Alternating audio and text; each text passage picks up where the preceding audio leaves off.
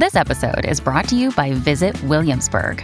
In Williamsburg, Virginia, there's never too much of a good thing. Whether you're a foodie, a golfer, a history buff, a shopaholic, an outdoor enthusiast, or a thrill seeker, you'll find what you came for here and more.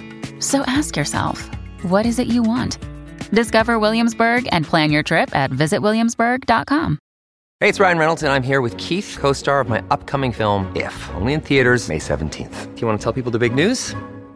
All right, I'll do it. Sign up now and you'll get unlimited for $15 a month in six months of Paramount Plus Essential Plan on us. Mintmobile.com slash switch. Upfront payment of $45 equivalent to $15 per month. Unlimited over 40 gigabytes per month. Face lower speeds. Videos at 480p. Active Mint customers by 531.24 get six months of Paramount Plus Essential Plan. Auto renews after six months. Offer ends May 31st, 2024. Separate Paramount Plus registration required. Terms and conditions apply if rated PG. When you need mealtime inspiration, it's worth shopping Kroger, where you'll find over 30,000 mouthwatering choices that excite your inner foodie. And no matter what tasty choice you make, you'll enjoy our everyday low prices, plus extra ways to save, like digital coupons worth over $600 each week. You can also save up to $1 off per gallon at the pump with fuel points. More savings and more inspiring flavors make shopping Kroger worth it every time. Kroger, fresh for everyone. Fuel restrictions apply. Since the May 2020 killing of George Floyd by Minneapolis police, the national conversation around race and racism has grown more intense and polarizing. As calls for an end to racism have grown louder, so has the controversy around what is called anti racism. The term anti racism today is particularly associated with scholar Ibram X. Kendi, whose book, How to Be an Anti Racist, was published in 2019, sales surging all the way up to number one on the New York Times bestseller list. Here, Kendi explains anti racism in a 2019 spot for Waterstones. When someone says that there's something wrong with a racial group, they're being racist. When, when someone says there's nothing wrong with any of the racial groups, they're being anti racist. When, when someone supports policies that create and reproduce racial inequity, they're being racist.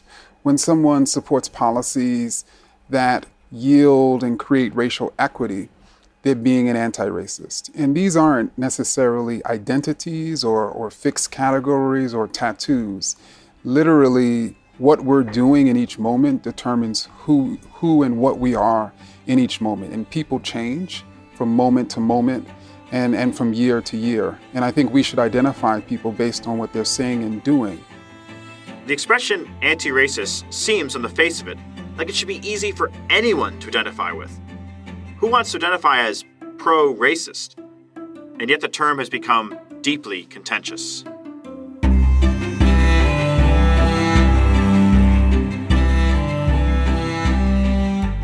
Welcome to Genealogies of Modernity. I'm your host, Ryan McDermott.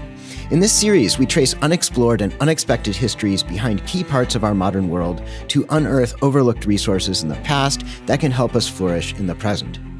This is philosopher and episode producer Terence Sweeney, assistant teaching professor in Villanova University's honors program. People raise a number of concerns about the term anti racist. Going beyond the most basic idea of being against racism, there are certain further framings of anti racism, which commentators worry will lead us to focus more on racial difference. Others worry that the emphasis on race de emphasizes important matters like class. Finally, some worry about a kind of racial pessimism, especially about the United States, that actually makes it hard to work for racial justice. These debates have played out as figures on the right and left heatedly debate topics like school curriculum and the incorporation of critical race theory into curricula, as Local 12 WKRC reported from Ohio in 2022. The Forest Hills School Board just approved a resolution banning what it calls anti racism training and teaching. The controversial resolution drew a packed house tonight. Staff. Now, this resolution says that the district declares an official opposition to the use of race based or identity based training, curriculum, methodology in public education. We'll show you what it looked like inside here. This- the debates have produced a lot of noise, but not always a lot of insight Amidst the rancorous arguments over anti racism, not everyone has taken the time to ask which anti racism? Many people have assumed there is one thing called anti racism, and it is either good or bad. Or for some people, very, very bad. This is Fox and Friends in 2022 with Joe Rogan. Joe Rogan back in the news again by just talking the truth. There's very similar things that we talk about here, and that is some of the curriculum with their kids' school. He's got a nine-year-old, uh, and he came back and he was talking about why this the nine-year-old is being told that basically she was born a racist because she's white. When uh, the whole George Floyd thing happened, one of the schools that my uh, kids were going to back in California released this email saying that it's not enough to not be racist. You now must be anti racist. It's like, well, what are you saying? Like, what exactly are you saying? What is your end goal?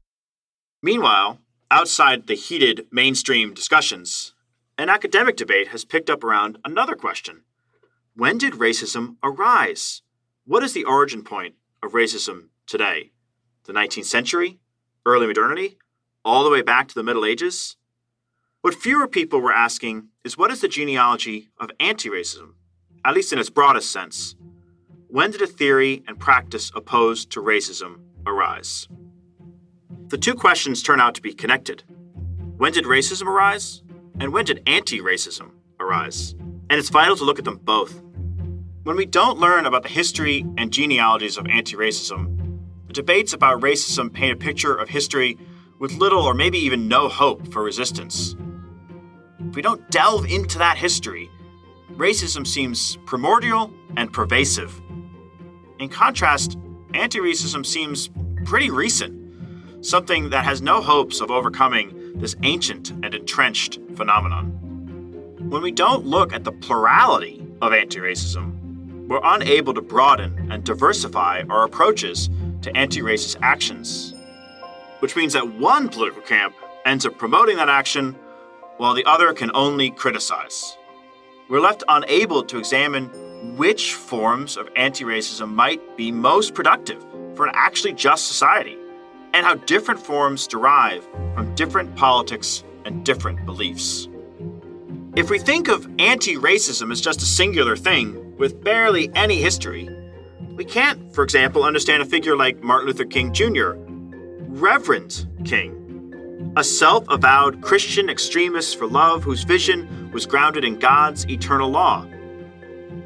This is King in 1958 giving a sermon on Paul's letter to American Christians. You must come to see that, America, that your ultimate allegiance is not to the government, not to the state, not to the nation, but your ultimate allegiance is to God, and sometimes it's necessary to be to speak out against the state in order to stand up with God. Without a historical approach to anti racism, we also cannot understand the rich pluralism in the black intellectual tradition.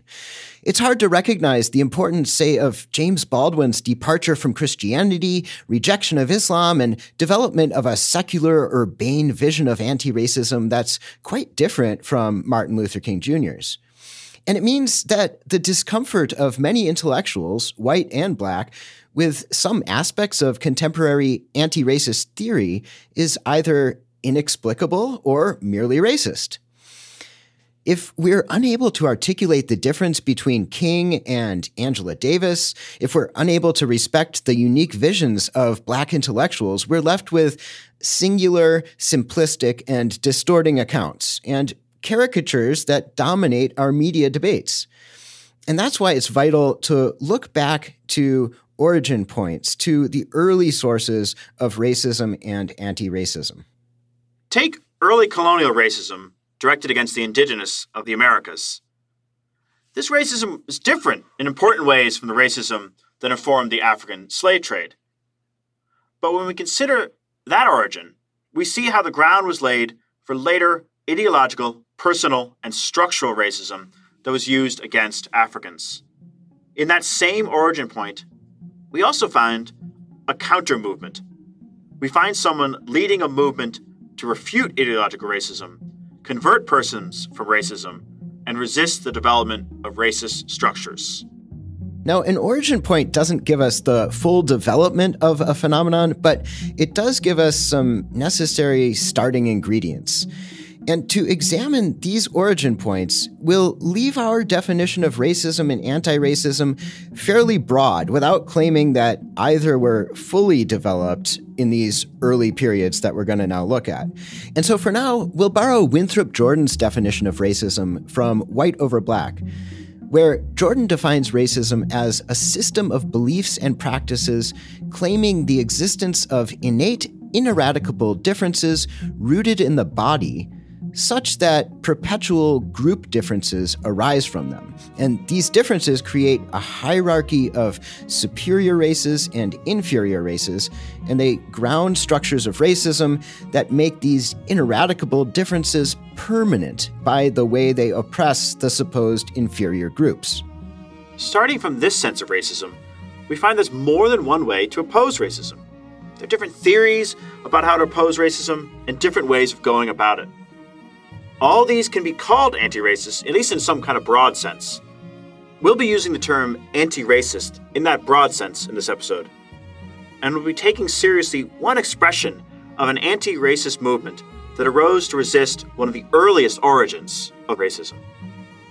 It turns out that early modernity offered an origin point not just for racist modernity, but also for a different anti racist modernity.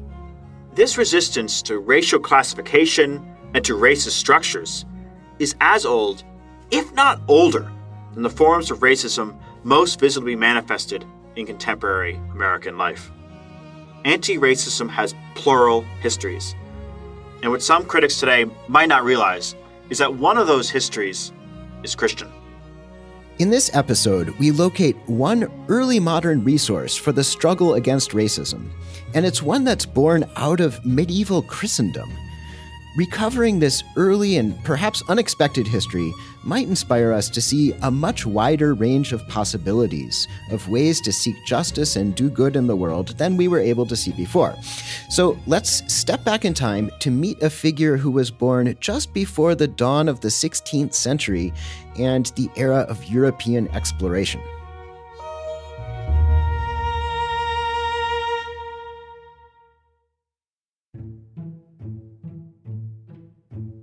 Bartolome de las Casas is one of the unusual people of 16th century Europe. First off, he lived to the age of 84. He went to the Americas, the New World, in fact, to the island of Hispaniola at the age of 18. Jurist, theologian, proto anthropologist, early modern historian. People use the word activist. Um, some people call him a proto liberation theologian he's either vilified or extolled, uh, depending on how you might understand him. He's a complex figure. That was Rolena Adorno, Sterling Professor Emerita of Spanish at Yale University, and Father David Orique, Assistant Professor of Latin American, Early Modern Iberian, and Atlantic World History at Providence College. The figure they're describing is Bartolome de las Casas. Born in Seville, Spain in the 1480s, Las Casas' career spanned the medieval and the modern era, the old world and the new world, and sources of what we know as racism and anti racism. He would come to be famous for his early, impassioned fight against slavery in the New World, a fight that was motivated most of all by his religious devotion. The Spanish were just starting to explore and colonize the New World when Las Casas was coming of age. In fact, he was closely connected to those explorers, Here's Professor Orique again. He's connected to a friend of the Columbuses. He knew these people. He knew a lot of the early conquistadors, let alone those who were initially exploring for commercial reasons, but later turned into conquest and colonization. Las Casas' early career did not foretell a future of fighting for justice. In 1502, Las Casas sailed to the Americas to be a colonizer himself, along with his circle of friends. Already an ordained priest, he was given a small encomienda, or plantation, on the island of Hispaniola in the West Indies in the Caribbean. And with the land, he was given a group of indigenous people from the island to work. Las Casas arrived in the New World as a holder of slaves himself. Based in Hispaniola, he would not have looked very different from any of the other settler colonizers around him, reaping money off the labor of others. But during his time in the Americas, two key events would alter the course of his life forever. First, he participated in the conquest of Cuba. He traveled with the conquistadors as a chaplain. During this campaign, Las Casas saw, in his own words, cruelty on a scale no living being has ever seen or expects to see. Actor Viggo Mortensen read excerpts from Las Casas' account in Spanish and English at a 2005 event in Los Angeles called Voices of a People's History of the United States. Los cristianos con sus caballos y espadas y lanzas comienzan a hacer matanzas y crueldades extrañas en ellos. The Christians with their horses and swords and pikes began to carry out massacres and strange cruelties against them. They attacked the towns and spared neither the children, nor the aged, nor pregnant women, nor women in childbed, not only stabbing them and dismembering them, but cutting them to pieces as if dealing with sheep in the slaughterhouse.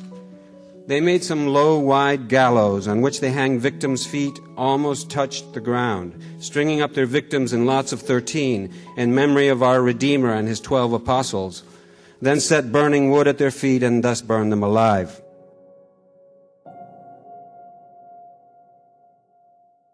But perhaps what altered Las Casas' life most of all wasn't a scene of conquest, it was a question. In 1511, Las Casas heard a sermon preached by Antonio Montesinos, a Dominican friar. Montesinos asked his listeners, Tell me, by what right of justice do you hold these Indians in such a cruel and horrible servitude? On what authority have you waged such detestable wars against these people who dealt quietly and peacefully on their own lands? Why do you keep them so oppressed and exhausted without giving them enough to eat or curing them of the sicknesses they incur from the excessive labor you give them? And they die, or rather, you kill them to extract and acquire gold. Las Casas had no answer. No answer to the question of by what right. And he knew it. His livelihood, his lifestyle, all his wealth, all were inextricably bound up with this practice and he knew he had to change. Montesinos' sermon, his question, became a pivot point in Las Casas' life. It became a pivot point in Spanish colonization. This is Maria Cristina Rios Espinosa, researcher and professor at the School of Arts and Culture at the University of Sor Juana's Cloister in Mexico City. He gave up his encomienda and started his social activism in the defense of the indigenous people rights opposing and criticizing slavery. After hearing the sermon, Las Casas reflected more deeply on this question. He realized he had to give up his encomienda and his slaves. He couldn't continue to be a landholder. However, in this time, it would have been illegal for him to set the indigenous free or to end his plantation, and so he had to hand it over to, to another encomienda holder. But he knew he needed to extract himself and that freeing these enslaved persons would require changing the system itself. And that's exactly what Las Casas set out to do. Over the next several years, Las Casas advocated for changes in laws and sought to organize a different, cooperative colonial model in Venezuela. The idea was that Spanish farmers and indigenous people would work together. Colonization didn't have to be violent, but the attempt went terribly awry as the few farmers who joined the cooperative began trying to gain gold and fighting the indigenous people. Deeply grieved by the failure of this project, Las Casas turned to the Dominicans, a Catholic religious order who already opposed colonization. He joined the Dominicans, took a vow to the order, and spent several years in prayer, silence, and study. He donned the medieval habit of a monk. He immersed himself in the study of medieval thought. Within the Dominican order, Las Casas would have steeped himself in the writings of two figures in particular the North African theologian St. Augustine and the Dominican friar Thomas Aquinas. In these two thinkers, he found resources to help prepare him for his missionary work and for his tireless and endless opposition to colonization, which could no longer take on the nicer form he had tried to arrange in Venezuela. It had to end and he knew and warned that there would be serious consequences for the Spanish if they did not stop. The most serious consequence of all the loss of eternal life and damnation. All the things that have been done throughout the Indies have been contrary to all natural law and the law of nations, and also against divine law, and therefore is entirely deserving of eternal fire. For Las Casas and any Catholic of this time, you needed to go to confession and re- receive absolution from a priest to avoid hell. But Las Casas had been made uh, Bishop of Chiapas uh, in Mexico, and he created a new standard. When you went to confession, in order for the confession to be accepted, you had to, in a free and public act before a notary, free your servants, your slaves.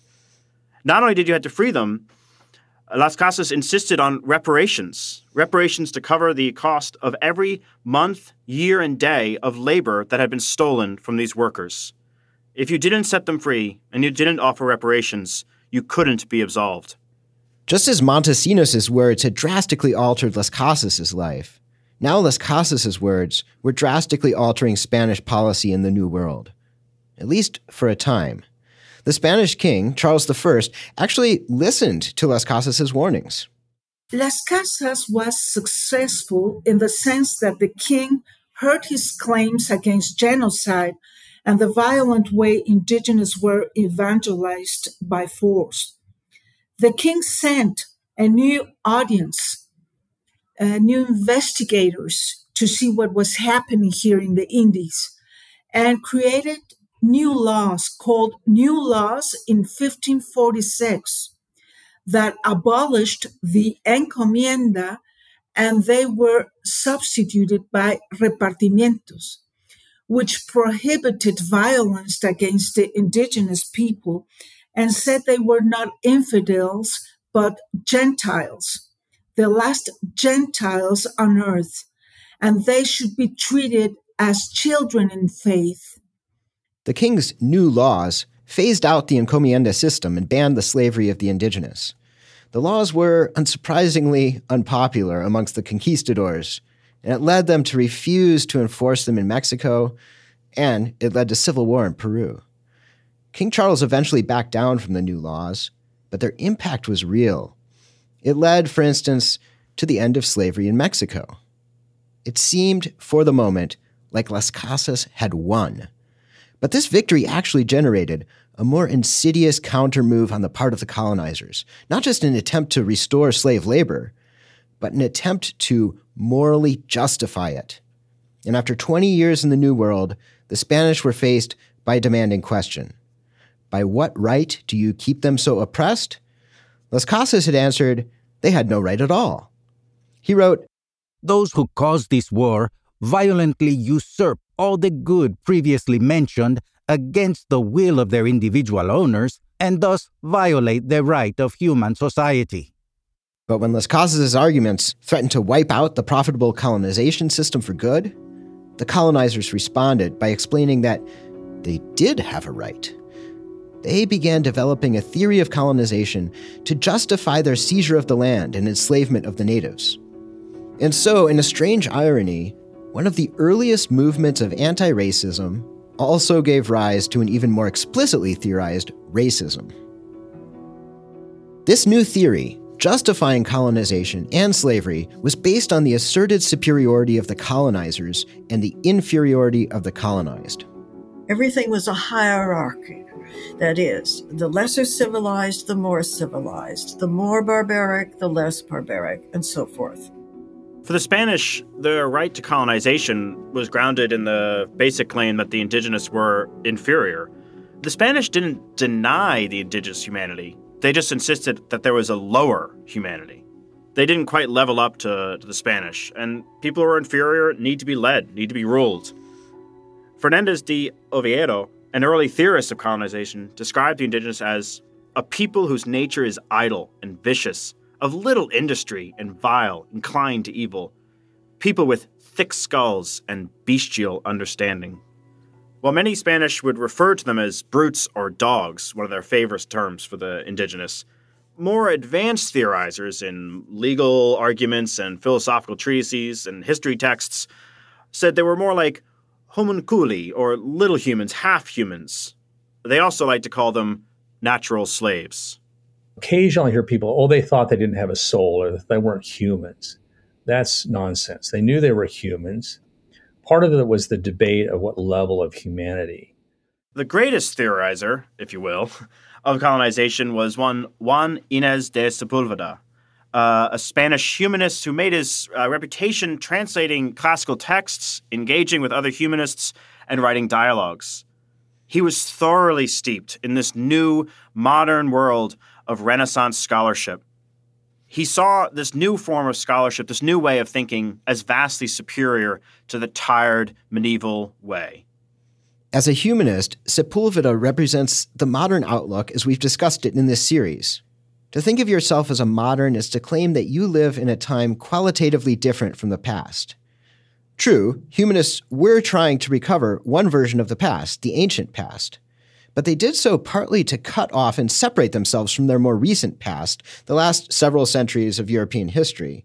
Sepulveda, for example, rejected the old medieval scholastic modes of thought and regarded medieval philosophy from the people who De las Casas had studied, like Aquinas, as mere barbarism. If modernity is a way of thinking about the present that subordinates and devalues the past, then Sepulveda embraced modernity.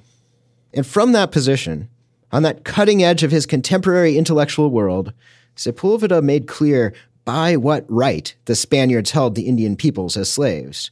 He wrote, The Spanish have a perfect right to rule these barbarians of the New World, who in prudence, skill, virtues, and humanity are as inferior to the Spanish as children to adults or women to men for there exists between the two as great a difference as between savage and cruel races, and the most merciful, between the most intemperate and temperate, and, I might even say, between apes and men. Now, Sepulveda wasn't a colonizer himself, but he devised theories justifying colonization from a purely intellectual position. The Spanish had a right to conquer the native peoples because, so he claimed, the natives lacked the full fledged humanity that the Spanish possessed. He referred to them as these half men, homunculi, in whom you will barely find the vestiges of humanity. They had neither the rationality nor the self control to properly govern themselves. And so the Spanish were justified in ruling over them. Here's Professor Orique again. Las Casas would say they were fully rational, social, and free. And he has a, he elaborately lays out how he makes that argument, uh, both in um, his debate with Sepulveda and others too that are trying to argue that no, somehow the indigenous are somehow either not fully rational or you know other other sets of reasons why the Spanish had a right to, you know, justify their conquest and justify the colonial system. We've seen that argument uh, that that comes back regularly. It doesn't go away when we need to dehumanize another human being, sort of question their intelligence or their um, some other level of their sort of basic human rights. Sepulveda and his fellow theorists changed the nature of the contest. The dispute over colonization was no longer simply a matter of might versus right. The colonial theorists tried to frame it as a question of right versus right, of one set of valid philosophical arguments against another. It was a philosophical and political debate. We can see it was the first debate of modernity. Gines' argument was based in Aristotle's argument that said that the inhabitants of the Indies of America were naturally barbaric and irrational. So they had a nature for obedience, since the Spaniards, as conquerors, were rational and Christians. That is to say, they were civilized. And the indigenous were uncivilized and irrational, and they were not really humans, since this argument of Gines de Sepulveda it was justified to make them war because of their inferiority, and in the case they denied obedience to the Spaniard Empire, you can make war to them. Las Casas' critique of colonization led to the development of a full blown theory of why colonialism was justified, based in claims about natural racial inferiority. And that meant Las Casas had more work to do. He had to develop his own full blown theory of anti racism.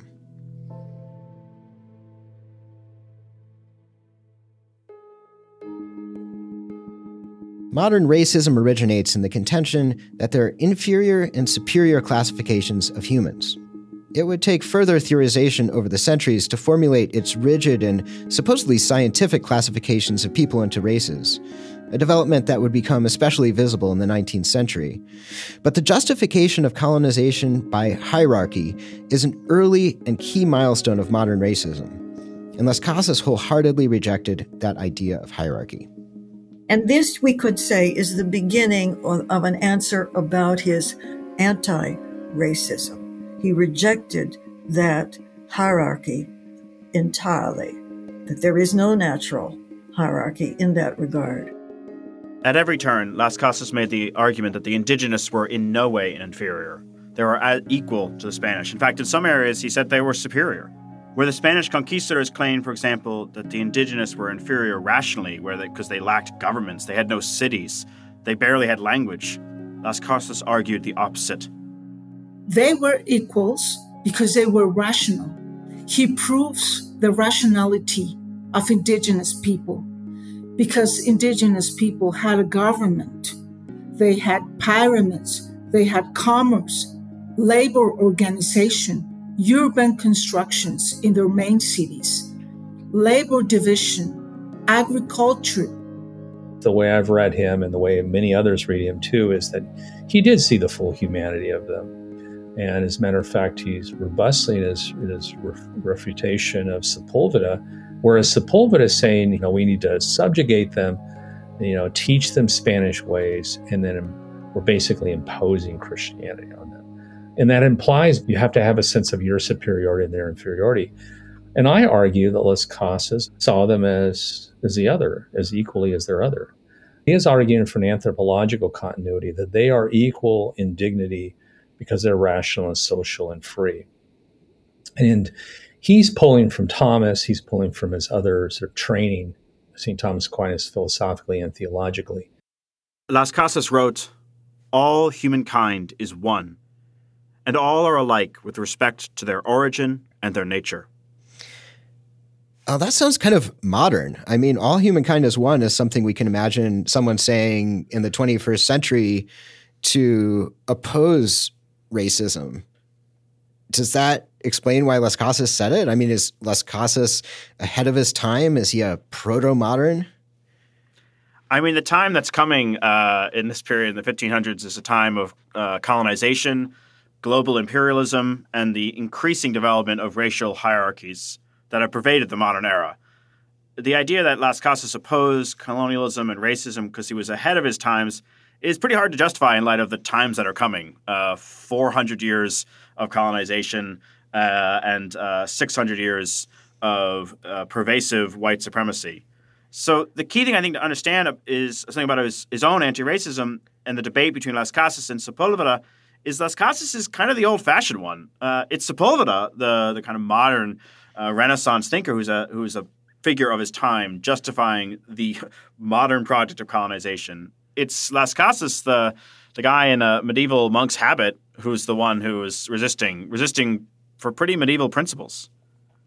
Wow, that's fascinating. So Sepulveda is the future. He's the one who has the best books on his side. He's the one who has the the modern techniques on his side and he's coming up with these proposals that are really overturning, it sounds like, traditional Christian morality on slavery and on what is coming to be known as race. How how how did that happen?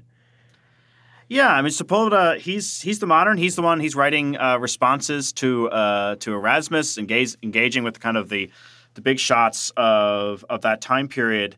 And it's Las Casas, on the other hand, who's who's you know stuck, we might say. Certainly, someone like Erasmus or Sepulveda would say stuck in uh, in scholasticism. Uh, Las Casas is constantly turning to canon law.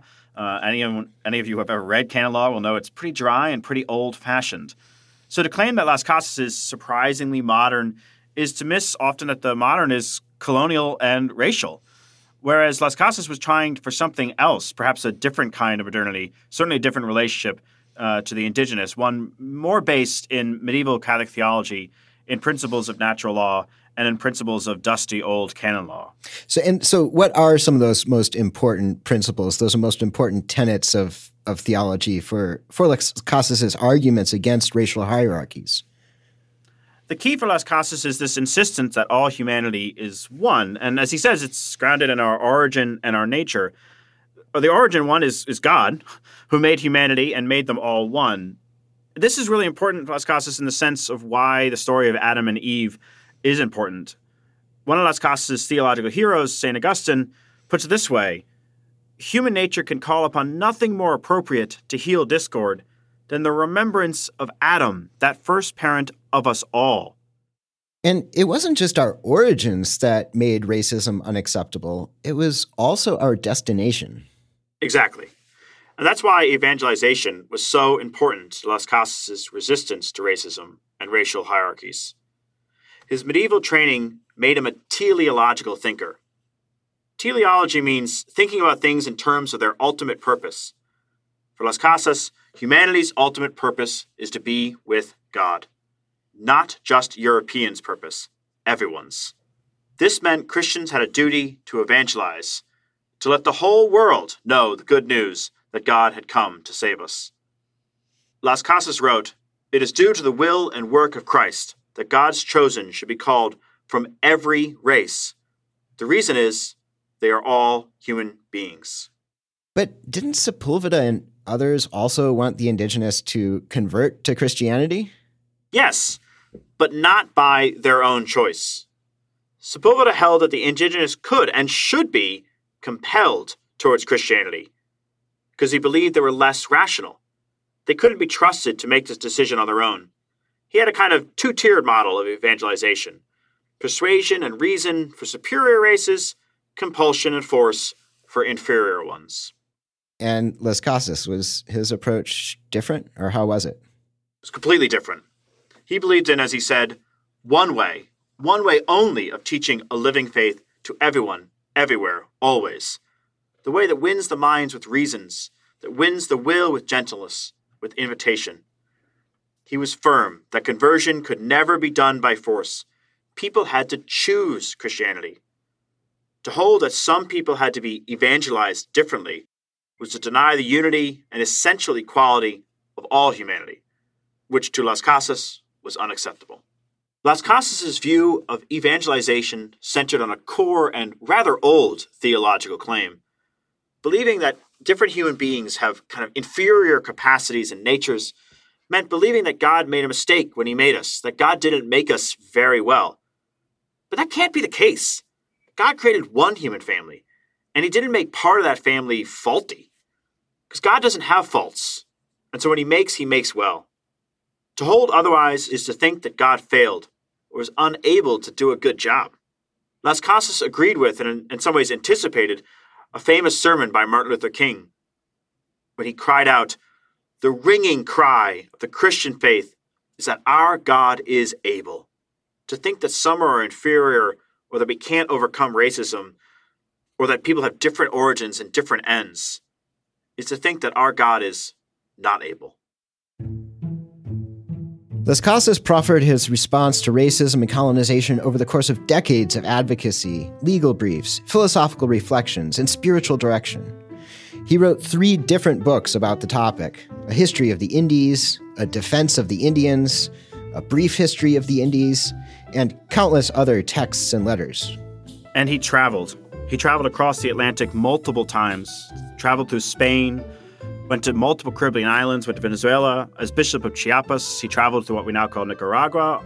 He went all the way up to Mexico City in jungles. He faced possible shipwrecks.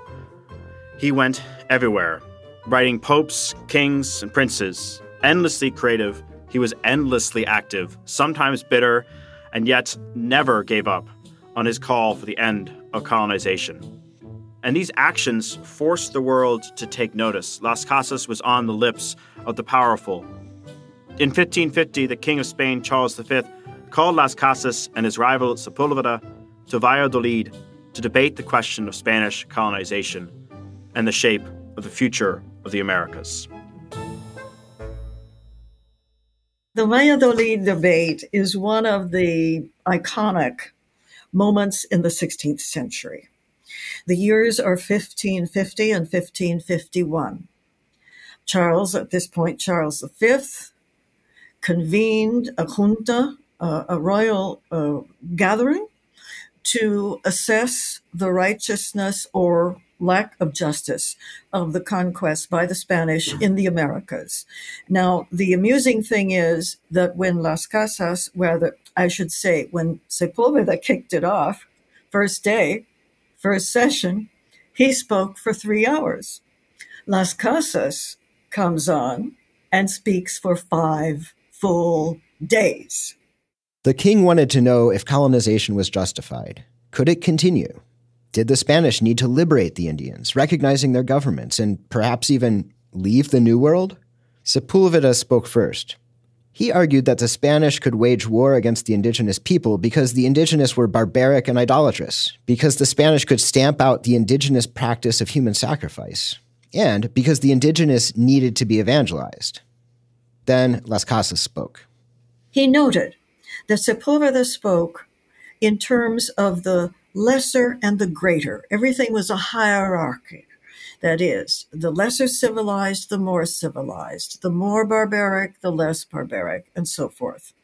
Las Casas said, these hierarchies do not pertain when it is a question of the relationship among peoples. The relationship among peoples in the world do not meet this criterion. In the mutual relations among peoples, there is no such hierarchy. So, who won the debate? The strange thing is, we don't know. What did those 14 judges decide? Well, frankly, we don't know. we don't have the, a final disposition from those 14 judges. But as a result, the conquests were officially resumed and things went on as they had been. The judges didn't declare who won philosophically, but it's clear who won in practice. Conquest and colonization continued, and the slave trade only expanded, especially enslavement of Africans.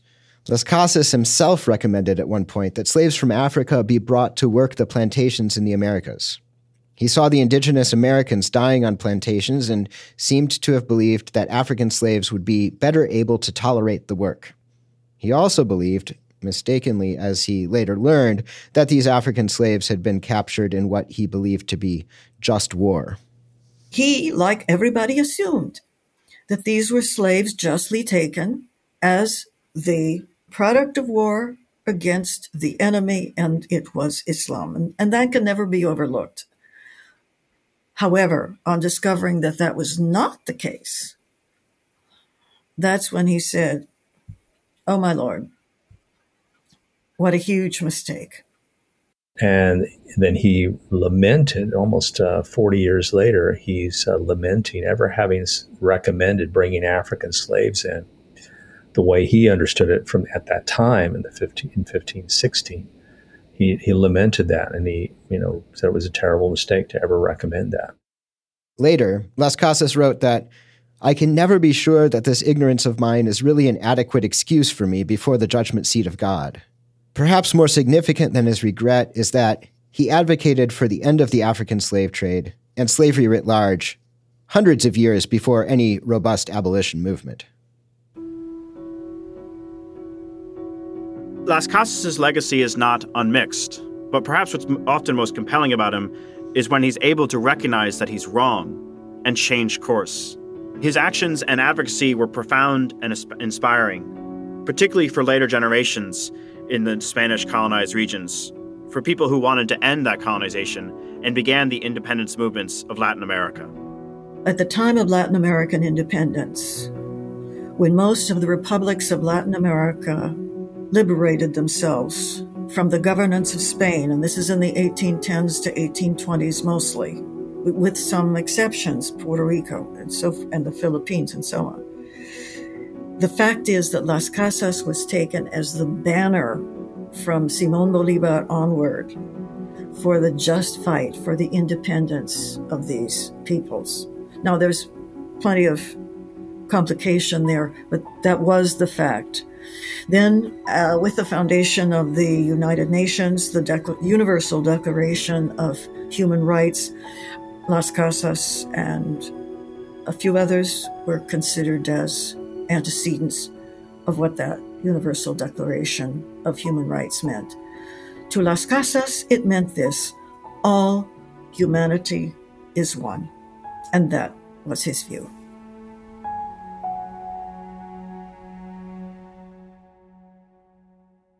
At times, Las Casas failed to live up to his own vision of human rights. But Las Casas was one of the first people to articulate the view of universal human rights that we regard as so morally foundational today. And his life still proves inspirational for people defending those rights for particularly vulnerable groups. Contemporary people should care for Las Casas because he inaugurated the defense of natural rights in America and what we know nowadays as human rights. And it's important also because this um, slavery and this um, uh, non respect of the rights of the indigenous people is still going on in Latin America mm-hmm. because they are invading uh-huh, where they live because they want to urbanize.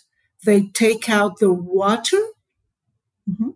They take out their sacred places and they are exterminating their languages. That is why Bartolome de las Casas activism is still necessary in contemporary people. Tracing a genealogy of racism can tell us a lot about the nature of racism, the personal, structure, and ideological aspects of racism, and about how it continues to shape our times. But we need to start telling the stories of anti racism too if we are going to do the work of building a just society. We can't just critique, we need to emulate good models. We can't just tear down, we also need to build up. This means doing more historical work. It means highlighting the resistance of the indigenous to conquest. It means recovering figures like Enriquillo, a friend of Las Casas and one of the Taino people indigenous to the island of Hispaniola. Enriquillo led the most successful revolt of the Taino people against the Spanish from 1519 to 1533. Telling these stories means recognizing that Las Casas was part of a movement of many people, a movement featuring Franciscan and Dominican friars, a movement that worked in tandem with the indigenous themselves. It means broadening out and seeing the importance of Our Lady of Guadalupe for indigenous movements in Mexico and beyond. None of this means we can paper over how many Christians, like Sepulveda, were involved in developing racist theories and structures of colonization. But we can, in recovering these anti racist Christian voices, see how an anti racist Christianity is fundamentally a truer one. Rediscovering Las Casas' Christian resistance to racism shines light on subsequent Christian resistance in movements like abolitionism, especially amongst the Quakers, and in the civil rights movement's deep Christian roots in black Christian churches and in the Southern Christian Leadership Council. Black preachers had been the natural heads of most of the movement because I guess two reasons. One, black preachers were the freest, most independent people in the community. And secondly, the movement had a spiritual base. So the church became uh, the background and, and the home base of the movement. This is Reverend Joseph E. Lowery, co founder and president emeritus of Southern Christian Leadership Conference, speaking with Voices of the Civil Rights Movement. His legacy and the legacy of Christian civil rights activism continues today with figures like Esau McCaulley, an associate professor of the New Testament at Wheaton College. With N.T. Wright, Professor McCaulley teaches an online class called Ethnicity, Justice, and the People of God. The course description reads Historically, some in the church have used scripture to enable structures of injustice. others have used these same scriptures to resist these damaging systems. Beginning with the conviction that God's plan has always been for a gathering of diverse peoples to share in the divine story, we invite you to deepen your understanding of how race, justice, and faith come together in the life of God's people. Here's Professor McCaulley when asked what his hope is for that course. What I really hope is that in a world that is saying that we need to toss the scriptures aside in order to find justice, that we can that people will decide that it is through a close reading of biblical text they find the justice that that our hearts long for. And when you open up the gospels, you see a God who cares about the poor and the marginalized. And so that in, in other words, I want people to begin to see the biblical testimony about caring about justice and different cultures are part of spiritual formation and discipleship. They're not an optional, they're not an optional add-on that we do if we have if we got everything else done spiritually. We add on um, diversity and justice. Determining how to oppose racism in the present requires that we consider past approaches to opposing racism. To look back to the life and writings of Bartolome de las Casas is to discover a vision of a universal humanity, one whose origins and ends are found in a God beyond any race or nation.